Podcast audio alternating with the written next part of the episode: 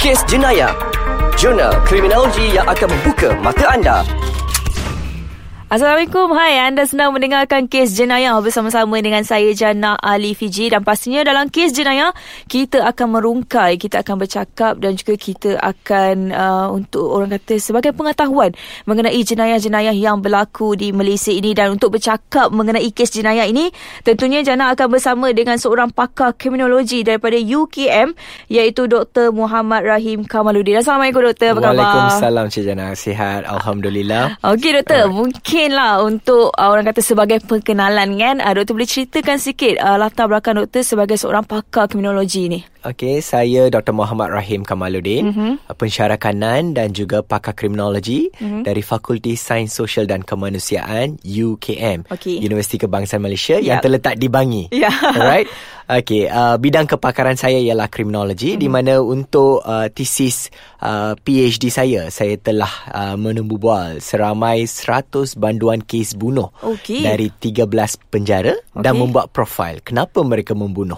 Okay, okay, dan sekarang okay, pelajar-pelajar di bawah seliaan saya, mm-hmm. PhD dan juga Masters, sedang uh, mengikuti saya untuk uh, melawat beberapa penjara untuk membuat beberapa kajian kriminologi. Doktor, scary tak bila nak interview dengan banduan-banduan ni? Scary tu memang adalah, tapi saya rasa lebih adventurous, okay. dan saya rasa bidang ni mampu bagi impak kepada keselamatan negara. Mm-hmm. Doktor, mungkin Doktor boleh uh, juga rungkaikan apa itu kriminologi, sebab ada seseparuh orang anggap kriminologi ni dah macam polis. Uh, betul atau tidak? Mungkin Doktor boleh ceritakan juga. Memang ramai ya, apabila saya setiap hari saya terima message mm-hmm. uh, di Facebook saya, okay. page saya, apa itu kriminologi. Okay. Dan ramai yang tidak tahu apa itu kriminologi sebenarnya. Mm-hmm. Okay, kriminologi adalah satu bidang multidisciplinary, okay. uh, dan ianya lebih kepada boleh dikatakan sub bidang uh, sosiologi mm-hmm. ataupun perundangan. Mm-hmm. Alright, di mana ianya adalah satu uh, study uh, tentang penjenayah, okay. jenayah dan juga mangsa jenayah. Contohnya, okay. bagaimana mereka membuat uh, jenayah. Mm-hmm. Okay. Apa yang menyebabkan seseorang individu itu terjebak dalam jenayah dan mm-hmm. sebagainya. Dan bagaimana seseorang individu itu boleh menjadi mangsa jenayah. Ha, hmm. Semua tu A to Z lah kan, okay? Okay. A to Z tentang jenayah tu boleh study bawah kriminologi. uh, Doktor bercakap mengenai Doktor membuat kajian uh, penjenayah, mereka yang melakukan jenayah, mereka menjadi mangsa jenayah. Mungkin Doktor boleh kongsikan juga antara kes-kes tadi yang pernah Doktor lakukan. Alright, okay, uh, untuk kajian PhD saya, mm-hmm. tesis saya telah fokuskan pada kes bunuh, eh? okay. uh, Kajian tentang pembunuh, di mana itu adalah kajian yang pertama sekali dilakukan di negara kita. Okay. Kalau dibandingkan dengan negara luar, mm-hmm. memang uh, negara luar termasuklah Indonesia, mereka dah buat dah profil mm-hmm. pembunuh. Tapi uh, pada tahun uh, dua ribu lima belas, okay. Alhamdulillah saya telah completekan profil pembunuh di Malaysia, mm-hmm. dan sekarang saya sedang melakukan beberapa kajian. Mm-hmm. Uh, contohnya adalah kajian dalam kalangan uh, penjenayah, okay. yang menggunakan senjata api.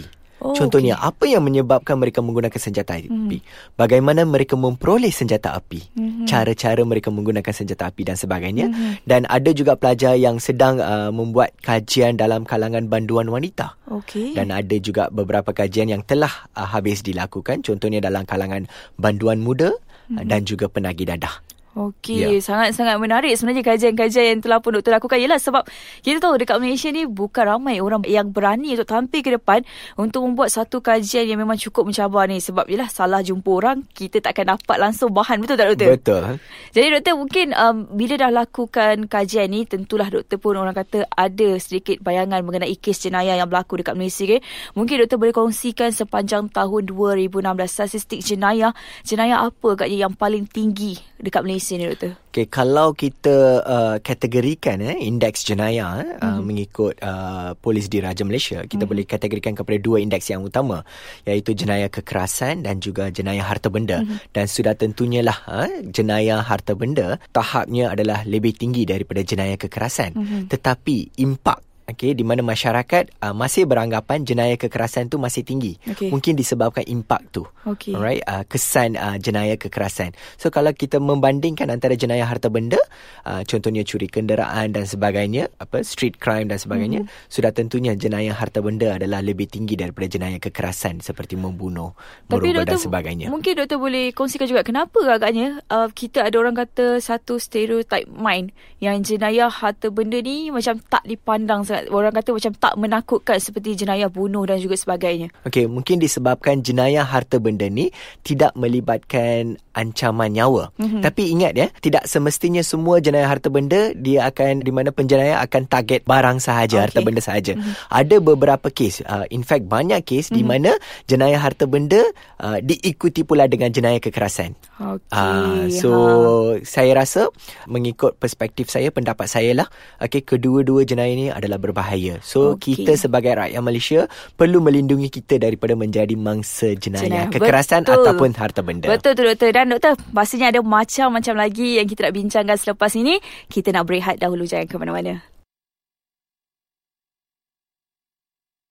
Anda masih lagi mendengarkan Kes Jenayah bersama-sama dengan saya, Jana Ali Fiji, dan juga pakar kriminologi daripada U K M Bangi, iaitu doktor Muhammad Rahim Kamaluddin. Jadi doktor, tadi kita dah bercakap mengenai jenayah, jenayah harta benda, jenayah kekerasan, jenayah yang melibatkan nyawa dan sebagainya. Saya tertarik bila doktor kata mengenai jenayah harta benda tak semestinya melibatkan nyawa.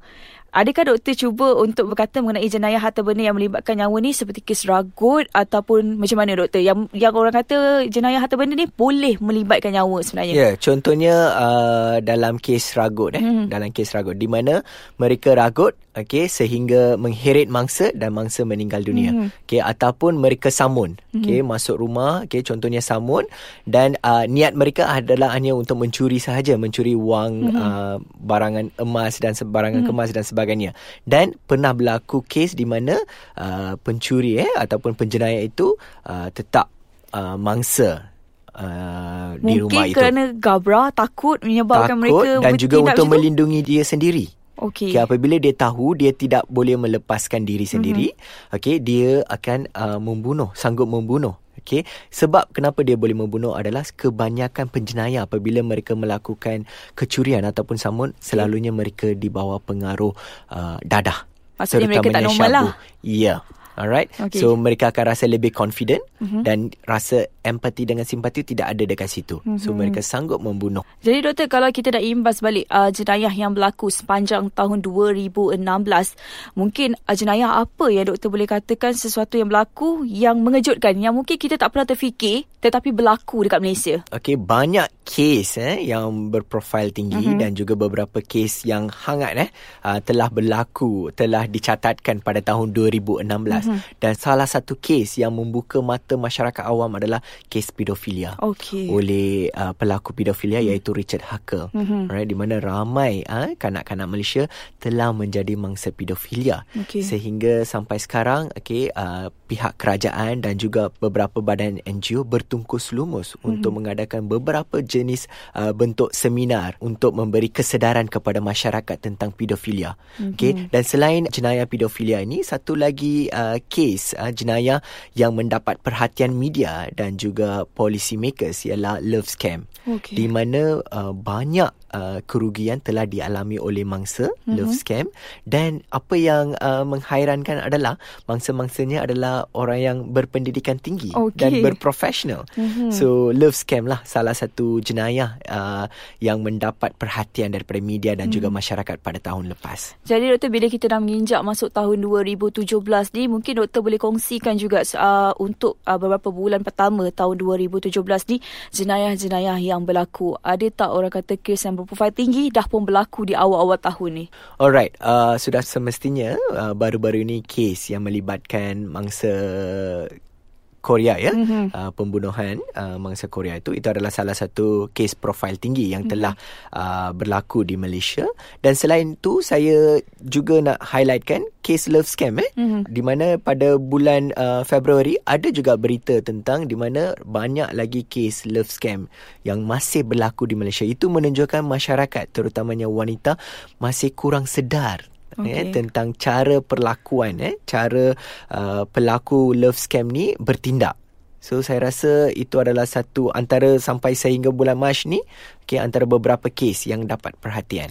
Jadi doktor, bila kita bercakap mengenai kes-kes jenayah yang berlaku dekat Malaysia ni kan, mungkin ada pendengar-pendengar akan terlintas atau terletik dalam hati yang mereka rasa macam tak selamat sebab berlakunya perkara-perkara ni. Jadi mungkin uh, ada saranan daripada doktor untuk supaya orang kata memang jenayah tetap akan berlaku dekat mana-mana pun, walhal kalau kita duduk kat rumah pun tetap akan berlaku, tapi macam mana kita nak orang kata tenangkan diri supaya jangan uh, terlampau boleh menyebabkan terseterusnya kekecohan dan juga sebagainya, kerana takut kan kes-kes jenayah ni. Okey, apabila sesuatu jenayah telah berlaku, hmm. okey, sudah tentunya impak tu boleh dirasai bukan oleh mangsa itu sahaja hmm. dan keluarga mangsa itu sahaja, tapi masyarakat juga yep. akan turut merasai Betul. impak uh, sesuatu jenayah. Yep. Kalau sesuatu jenayah itu adalah jenayah yang mendapat perhatian media, hmm. okey, lagilah dia memberi impak kepada yep, masyarakat ya. So apa yang saya nak sarankan dekat sini ialah okey, sebenarnya ada beberapa jenayah yang kita boleh uh, elakkan diri kita daripada menjadi mangsa jenayah. Okay. Contohnya jenayah jalanan, mm-hmm. okey, uh, kes ragut dan sebagainya. Okey, kita boleh mengelak menjadi mangsa. Mm-hmm. Alright.